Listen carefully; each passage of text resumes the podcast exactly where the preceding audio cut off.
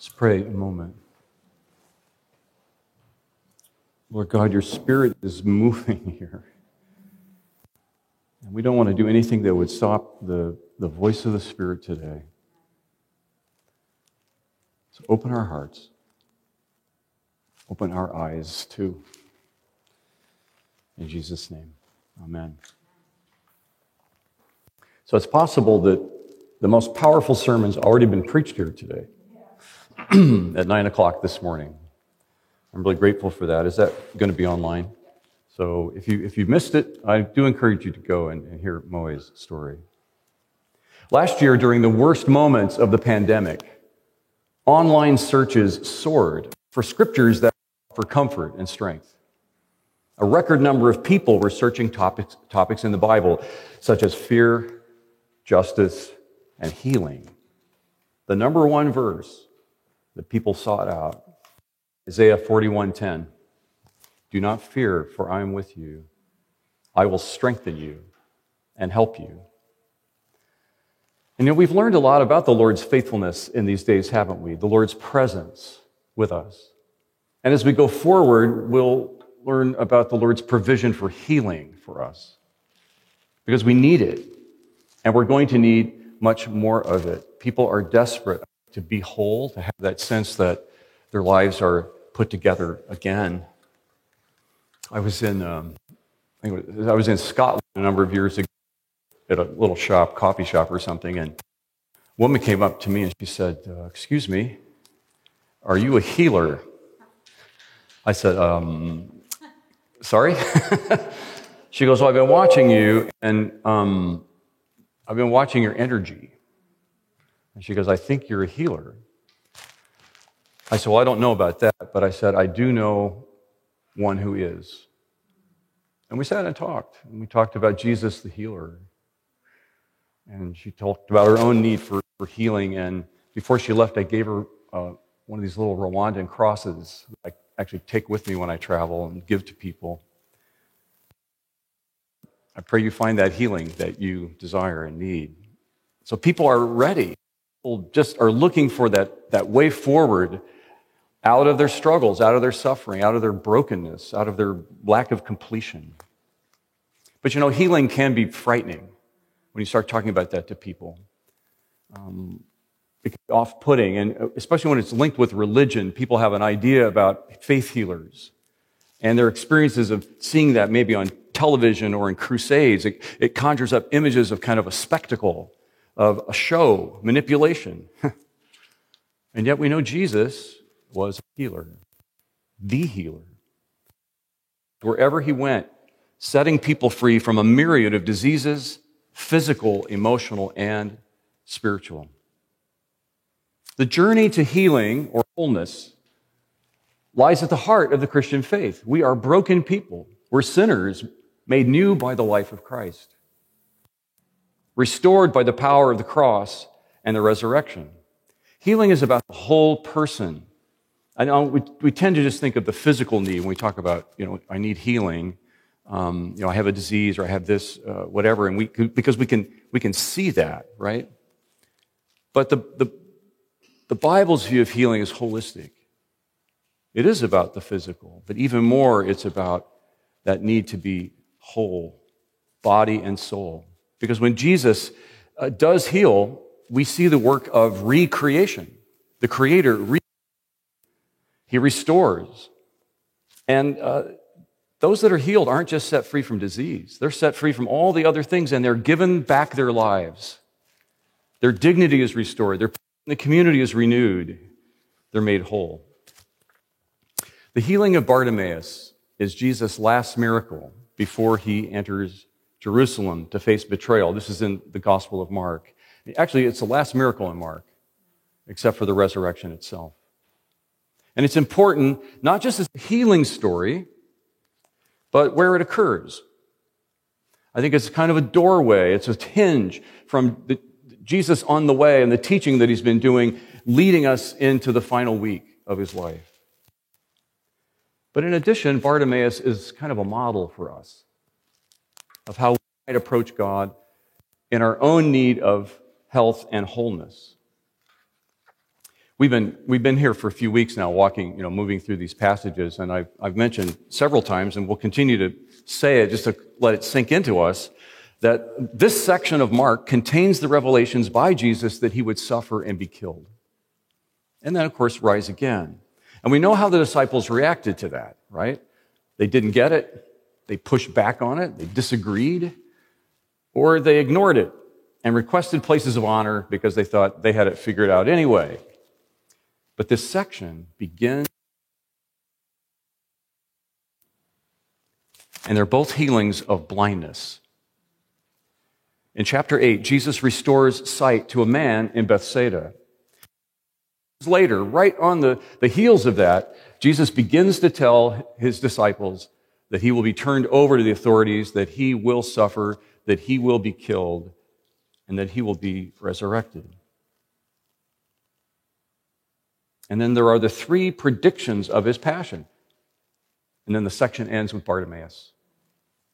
The healings are like both healings about seeing. The disciples can't see, they just don't get it. Yet Jesus is all about helping us to see. And I think in a symbolic way, the man in Bethsaida and Bartimaeus are not the only ones who need healing to see. The disciples need the healing as well, as do we often. Well, how is Bartimaeus a model? Because, you know, we need guides in healing, in the journey of wholeness, and it's not always clear. I think healing is like navigating the ocean, it's not like driving a highway. In other words, there's a lot of ways through, you know, it's whatever. And we can't, it has to be discerned. Now, this isn't the only model, but I think it has wisdom for us, whether we're seeking healing or walking with others in healing. And I, you know, we're all in that journey of being healed. I mean, that's just, I, you know, and I stand here today not as somebody who says, oh, I'm healed now, let me tell you how uh, to do it. But more as one beggar showing other beggars where the food is. I'm going to walk us through this passage. I know that's not my usual style, but um, I think it's helpful in this in this setting here. So I'm just going to point out things that, that happen with Bartimaeus and then say a little bit about it. So not, not a lot about each thing, but you know, you can kind of just track with me that way. First of all, I think Bar- Bartimaeus has important because we're told his name, and not only that, we're given the context for him. He is the son of Timaeus. And here he is begging at the edge of the road, probably ignored by most, except for what little they throw to him that keeps him alive. But it may not have always been that way. He is a person. And disease and destitution can rob us of dignity, as they did for Bartimaeus. People can show pity rather than love. But Mark wants us to know that Jesus does not see Bartimaeus as one who is deserving of pity, but a person of great worth. And whether we're in a particular place of brokenness or walking with others or seeking healing, I think guarding our dignity, honoring identity is vital, is vital to the process. Mother Teresa, who ministered to countless people in dire need, said, I will never tire of repeating this, she said. What the poor need the most is not pity, but love. They need to feel respect for their human dignity, which is neither less nor different from the dignity of any other human being. So first, we just we know Barnabas by his name. We know he's a person. Jesus sees him. Second, Bartimaeus has faith in Jesus. I appreciated Steph bringing this forward. We don't know how he knew anything about Jesus, but he knows. He calls out to him, Son of David. Now, this is one of the titles that, that Jews gave to the long awaited Messiah. It's not always used. He doesn't call him miracle worker, he doesn't call him healer, he doesn't call him teacher, although he will call him my teacher in a bit. He seems to be clear about who Jesus is and what he's about. And he sees, even though he's blind, something that those even closest to Jesus had not grasped. So in faith, he calls out and he continues to call out and press in, even in the face of the threats that accompany the attempts to silence him. You know, the journey of healing is uh, a pressing in in faith to Jesus himself. Our source of life and wholeness is Christ and the power of his resurrection. Now, there may be many who assist our healing and our, uh, our journey.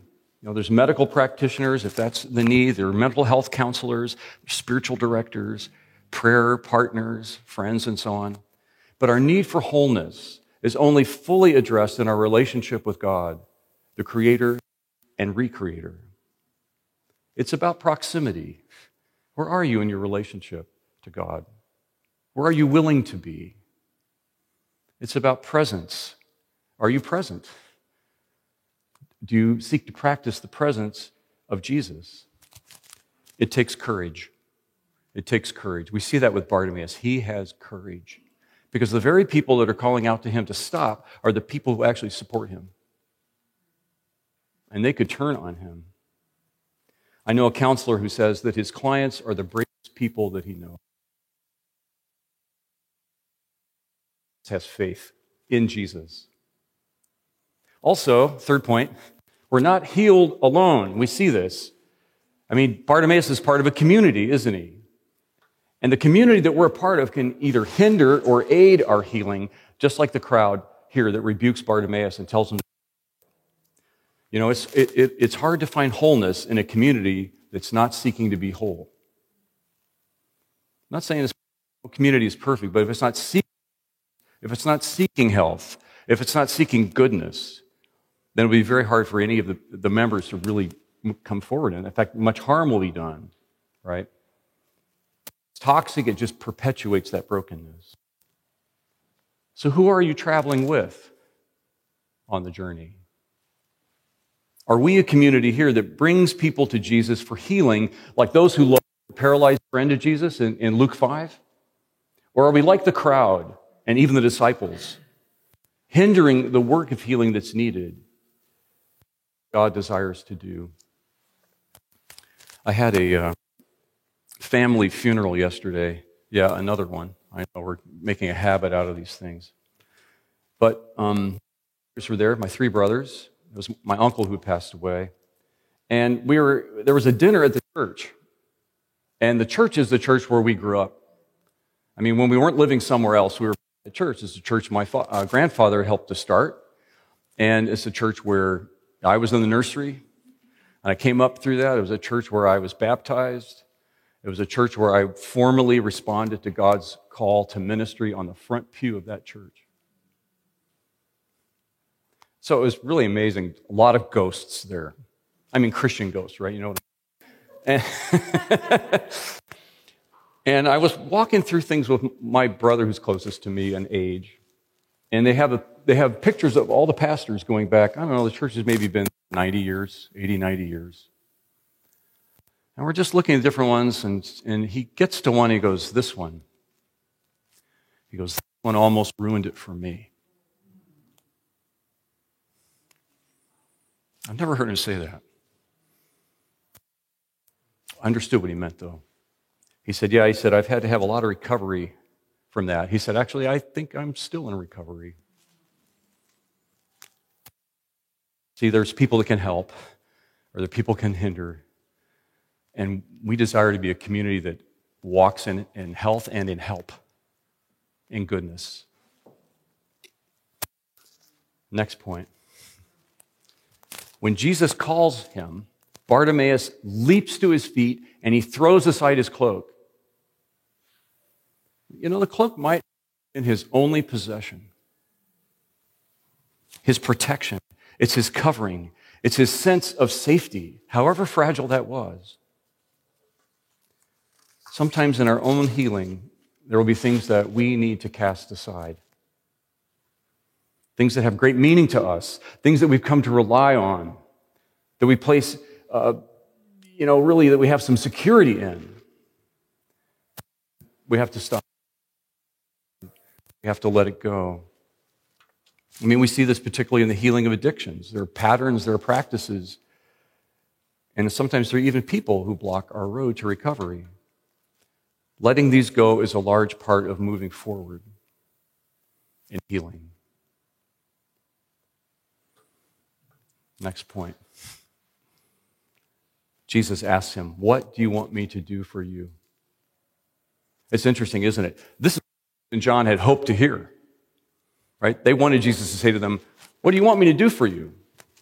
Instead, he, he, he says, he offers that to Bartimaeus. And I, we would have thought, was, of course, he wants to be his sight. But Jesus makes room for him to confess his need and his desire. You know, that's important for us in moving to, to health to have clarity around the real thing at the heart of our need. Because it's not always what we think it is, right? Sometimes the symptoms of our brokenness so loudly that we miss what's underneath. Frederick Buechner addresses this in some comments he made around praying for those who need healing. He said, If God doesn't seem to be giving you what you ask, maybe He's giving you something else. in other words, be open to what the real need of healing is. It may be different than what you think. You know, I've walked alongside people who've suffered physical ailments that seem to have no cause. They, um, there was no clear diagnosis. They go to doctor after doctor, treatment after treatment, with very little progress. Yet in counseling, yet in prayer, it becomes clear to that person that the source is something else. Often it's a broken relationship, a family wound, forgiveness that's needed or needs to be offered. Our bodies and souls are closely tied. So becoming clear about the need and confessing it is vital to our healing. So I think it's great that Jesus says, What do you want me to do? He puts, he puts Bartimaeus in the driver's seat for that. One more thing here. And there's more, but one more thing. Bartimaeus receives his sight. And Jesus declares to him that it's actually his faith that's healed him. Bartimaeus' faith. Right?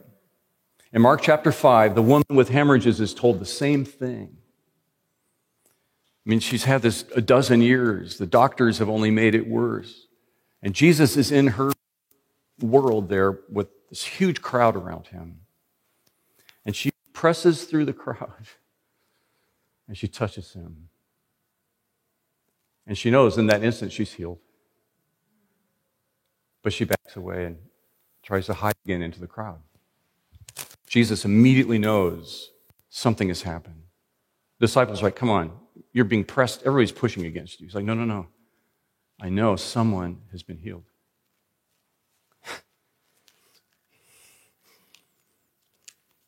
And she comes forward so fearful, trembling, and she bows in front of him. She's like, and he lifts her up. He says, Daughter, daughter, your faith has made you well.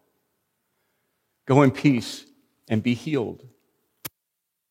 Says to Bartimaeus, Your faith has healed you. You know, at the time, people thought disease was related to sin. Well, we know it is in the larger sense, right? Of course. But if you're ill, then you had sinned in some way. It was a punishment for you. If you were born blind, it was your parents' sin. If you became blind, then it was likely something you had done. Bartimaeus' request, I mean, depending, it, it, he actually says, I want to see again, to receive my sight again. Maybe he had vision at one point, and those who walked by him every day wondered, What sin have you done to deserve that? Yet Jesus is clear your faith has healed you, meaning your faith in me has healed you. Do you know it's possible to be faithful in suffering? Bartimaeus is faithful in his suffering. The woman was faithful in her suffering. That can be a deep place of spiritual growth in suffering, even though no one would go and seek it on their own. Right? It's a word to those of us that are suffering. And also, as we come along, others that are on this healing journey, uh, I think we tend, still, we don't admit it, we tend to link disease with sin. We do. We link poverty with that. We link other factors to judge a person's situation. And of course, it can be complicated. But we should not be quick to judge, except to judge our own attitudes and the unjust systems that create broken lives. Bartimaeus is an outcast. He's blind. He's poor. He's at the side of the road. He's of no consequence to the crowds. But Jesus makes him faithful. Jesus sees his heart. He knows who he really is. So I've come up with a little thing. I don't, I don't do this kind of thing very often. it's usually, uh, you know, people write books, television preachers, and stuff like that come up with little, you know, guides and helps. But I have seven words about healing, the healing journey, and some of it's rested in here, some of it's just my own experience. It, it doesn't have to be seven, and it's not complete. It's just something I want to offer today. And it's alliterative. They all begin with the letter P. So the first is path. Path. I'm not preaching a sermon on each one, don't worry. Path. Path simply means it, it, it's, it's a healing journey. It's not just a moment. It can have moments in it. It's a path because we don't always see it. You, you go walk in the woods, there may be paths here and there, but you have to discern sometimes where it's going. So it is a pathway.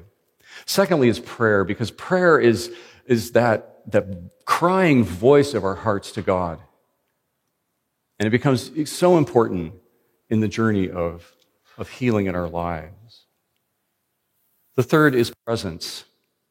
Now, that can mean God's presence with us. It can mean our presence to God. It can mean our presence to other people. In other words, are you present? Are you still showing up? Just show up. That's a big part of what it is to be healed. Fourthly, is patience. Be patient and persistence. Two words together, really, I guess. The times are in for our own healing and our own um, coming back to a place of, of restoration. Be patient with it.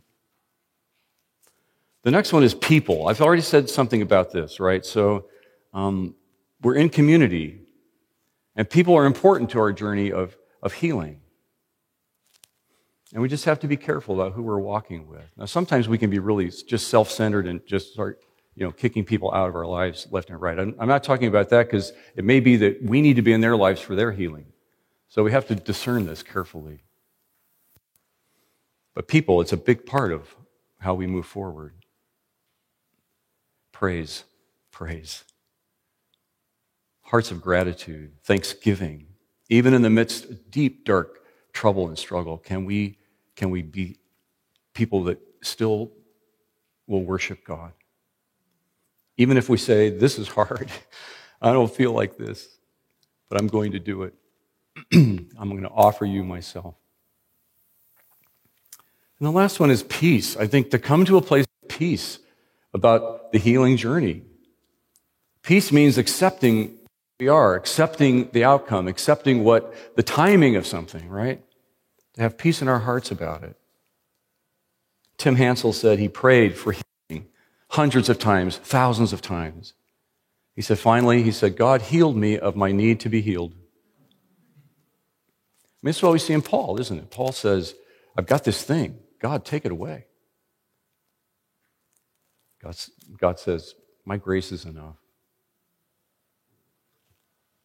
We need peace, path, prayer, presence, patience, people, praise, and peace Lord, us, for the salvation that you bring to us. Thank you for your kingdom that, you, that, you're, that you're doing, that you're building, that you're re- revealing. Lord, let us love you and love one another well, that we might be whole. In the name of the Father, and the Son, and the Holy Spirit. Amen.